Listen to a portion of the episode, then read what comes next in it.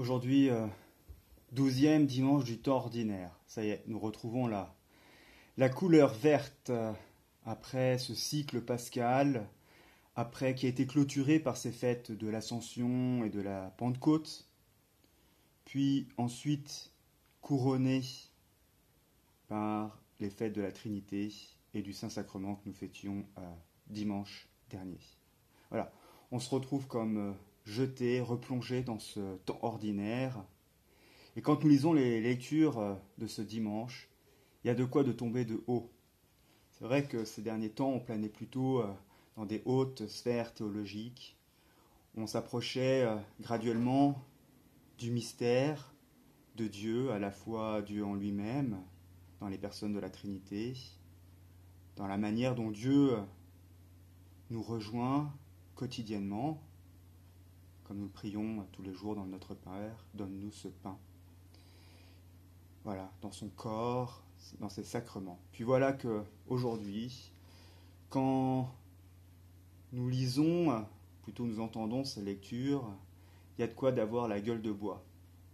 Prophète Jérémie, psaume 68, lettre aux Romains, évangile de Matthieu, nous parle de mort, de calomnie, de persécution, de honte, d'insultes, de perdition, de prison, de péché. L'évangile même nous évoque les ténèbres, la gêne, la mort, la peur, le reniement. Donc il n'y a vraiment pas de quoi se dire wouhou, chouette. Et donc, on pourrait même s'imaginer bah, que euh, le temps passé, ces derniers dimanches, depuis ce temps pascal, a le goût d'un paradis perdu. Et qu'on est ramené vraiment d'une manière assez brutale sur la terre. Alors prenons le temps de parcourir les lectures d'aujourd'hui et de voir qu'en fait, s'ouvre devant nous un, un vrai chemin d'espérance. Commençons avec la première lecture et le prophète Jérémie, qu'on pourrait euh, résumer lapidairement la foi à l'épreuve de la réalité. En fait, les textes d'aujourd'hui nous rappellent que même si nous sommes morts et ressuscités avec le, Christ, avec le Christ, même si nous avons reçu l'Esprit Saint, même si nous vivons de l'amour trinitaire et que nous sommes nourris du corps même du Christ, nous avons, nous devons quand même annoncer cette bonne nouvelle au monde, et que malheureusement le monde, hein, il suffit d'ouvrir les yeux, n'est pas toujours prêt à entendre cette bonne nouvelle, et peut même réagir de manière violente et agressive. Alors Jérémie est un très bon exemple de la difficulté d'être prophète et de porter la parole de Dieu. Parce que si on lit l'évangile, je veux dire l'évangile de Jérémie, le livre de Jérémie, on voit que de début à la fin, il n'était ni entendu ni écouté, qu'au mieux il est connu l'indifférence, la moquerie, et qu'en fait, en réalité, il a vraiment été persécuté et a subi l'agression quotidienne euh, de ses euh, concitoyens. Et en fait, le ministère de Jérémie est marqué par ce ministère de la souffrance, d'un homme que l'on méprise. Voilà un homme qui n'a pas choisi sa mission mais qui, par fidélité, décide d'y répondre. Et c'est ça qu'on a appelé souvent les jérémiades. Euh, c'est vrai qu'on peut se dire que c'est quand même pas une vie de se heurter euh, constamment, euh, toujours à un mur, et de voir autour de soi les autres constamment, systématiquement se tromper. Alors quelle est la parole que porte Jérémie? Ben, C'est une parole, c'est un appel à la conversion. C'est une parole de salut, c'est une parole d'espérance, surtout au moment où les Juifs vont voir leur ville, Jérusalem, détruite et connaître l'exil. Au milieu de tout ça, il y a cette parole d'espérance. On pourrait se poser la question, mais pourquoi alors Jérémie n'a pas été entendu? Eh Bien, c'est que Jérémie ne niait pas les difficultés qu'allait traverser le peuple. Et même, il voyait dans ces difficultés, une des conséquences du refus de croire en Dieu. Et il dira à ses auditeurs, même si vous avez abandonné Dieu, Dieu ne nous abandonnera pas. Problème, c'est que ses auditeurs se concentraient sur la première partie de son annonce, même si vous avez abandonné Dieu. C'est pas si vous, avez, si vous abandonnez Dieu, ceci se passera, c'est non. Constatons les faits. Vous avez abandonné Dieu. Et du coup, euh, le reste de son message d'espérance devenait euh, inaudible. Le livre de Jérémie est un livre très difficile puisqu'il est complètement dans le désordre. Et donc euh, le premier travail quand on lit ce livre, c'est de recomposer l'ordre chronologique des événements. Mais je crois que c'est un des livres les plus euh, contemporains euh, aujourd'hui. J'entends par là que le livre de Jérémie montre que dans un monde qui s'effondre, eh bien, Dieu reste fidèle et Dieu ouvre des chemins et des voies de salut, même pour ceux qui sont exilés à des milliers de kilomètres de leur lieu de naissance. Et ça peut être vraiment pour nous aujourd'hui une parole de réconfort. Le psaume 68 qui suit, le, psaume responsorial que nous avons dans la liturgie, pourrait être une des prières de Jérémie. D'ailleurs, on associe certains des psaumes, on attribue certains des psaumes au prophète Jérémie, parce qu'ils résonnent avec sa propre expérience de prophète rejeté.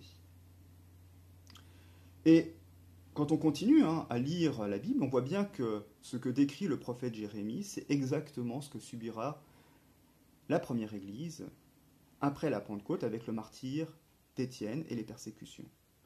Et quand on ouvre les yeux, c'est vraiment ce que subissent encore aujourd'hui nos frères et nos sœurs en Afrique, au Moyen-Orient, en Asie, euh, ces persécutions. Mais ces persécutions ne doivent pas nous enlever cette vérité profonde. Nous avons un trésor à donner au monde, même si le monde n'est pas toujours prêt à le recevoir. Je crois que la mission fondamentale du chrétien est d'être un prophète d'espérance. Deuxième lecture, l'épître aux Romains de Saint Paul. Qu'on pourrait aussi résumer euh, d'une manière assez lapidaire le passage de ce matin. Passer par la mort et le péché pour accueillir le salut et la vie.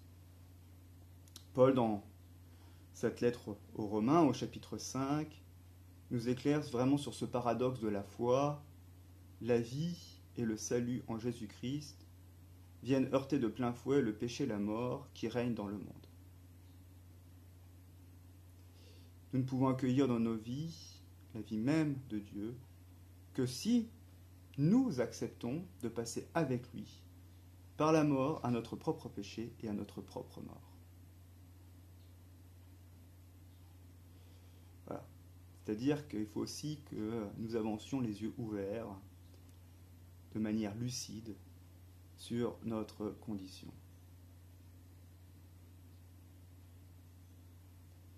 Et le malheur, souvent, c'est combien de fois, combien nous, hein, baptisés, pensons vraiment que nous sommes beaucoup plus forts que le péché et que la mort du corps.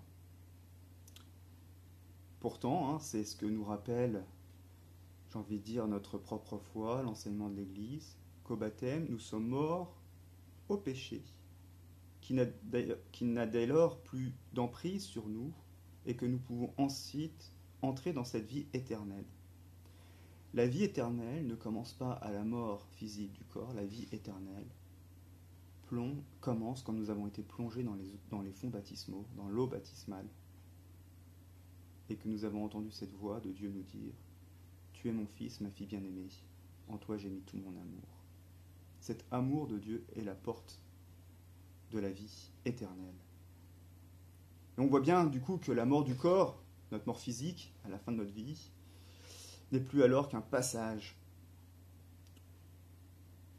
Mais malheureusement, nous continuons souvent de vivre avec cette échéance, et donc du coup, euh, la mort physique devient euh, notre ligne d'horizon, et nous oublions que nous, vivons déjà de cette vie éternelle et que nous pouvons déjà jouir de la vie avec Dieu, même si elle sera bien sûr différente quand nous entrerons à la fin des temps dans la gloire de Dieu. Et si nous vivions alors comme si ce salut et cette vie étaient plus forts que la mort et le péché, nous verrions eh bien, justement ce nouveau chemin que Dieu nous trace.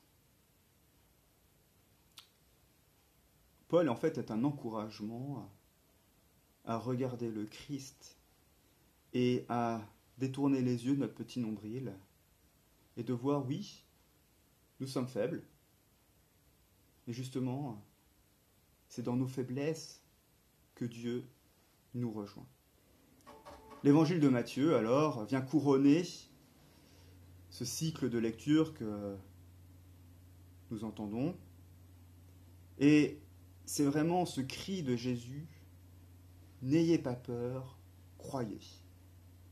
En fait, l'évangile de Matthieu et ce passage hein, ce matin nous invite vraiment à méditer sur la foi et l'espérance. Même si nous nous sentons parfois englués dans nos ténèbres et dans notre péché. Voilà, Jésus nous invite vraiment à ne pas avoir peur que la vie qu'il nous donne est plus forte que la mort, qu'il ne faut pas avoir peur des calomnies, des persécutions, des oppositions. Dieu nous dit, en fait, Jésus nous dit, je suis avec vous et je prends soin de vous. Et il nous dit dans une phrase euh, assez, euh, assez poétique, Quant à vous, même les cheveux de votre tête sont tous comptés. Soyez donc sans crainte, vous valez bien plus qu'une multitude de moineaux. C'est-à-dire que la plus, quand, on prend un cheveu, je veux dire, si on veut voir un cheveu, il faut vraiment s'approcher. C'est-à-dire que la moindre de choses chez nous compte pour Dieu. Rien n'est trop petit, rien n'est insignifiant pour Dieu. Donc on verra qu'il y aura toujours des oppositions, des difficultés dans la vie. Jérémie, hein, Paul et Jésus peuvent vraiment en témoigner quand on lit l'Ancien et Nouveau Testament. Mais notre foi, telle qu'elle est exprimée par Paul dans cette lettre aux Romains, est que par la grâce du Christ, la mort et le péché sont vaincus. Si la mort a frappé la multitude par la faute d'un seul, combien plus la grâce de Dieu s'est-elle répandue en abondance sur la multitude? Cette grâce qui est donnée dans un seul homme, Jésus-Christ. Alors, que doit-on faire alors pour recevoir justement cette grâce? Eh bien, Jésus nous dit aujourd'hui dans l'évangile de Matthieu qu'il suffit de se déclarer pour lui devant les hommes. C'est ce que nous faisons au baptême, c'est ce que nous faisons chaque fois que nous confessons notre péché. C'est ce que nous faisons en communauté quand ensemble nous disons ⁇ Je crois ⁇ Et si nous le faisons justement, si nous vivons ces événements en communauté, si nous nous entraînons à dire entre chrétiens chaque dimanche je crois, c'est pour pouvoir répéter ce je crois quand nous sortons de nos églises. Et c'est vraiment ce que nous sommes appelés à faire tous les jours de notre vie terrestre. À dire, malgré les événements qui peuvent nous frapper, je crois. Parce que Dieu croit en moi. Amen.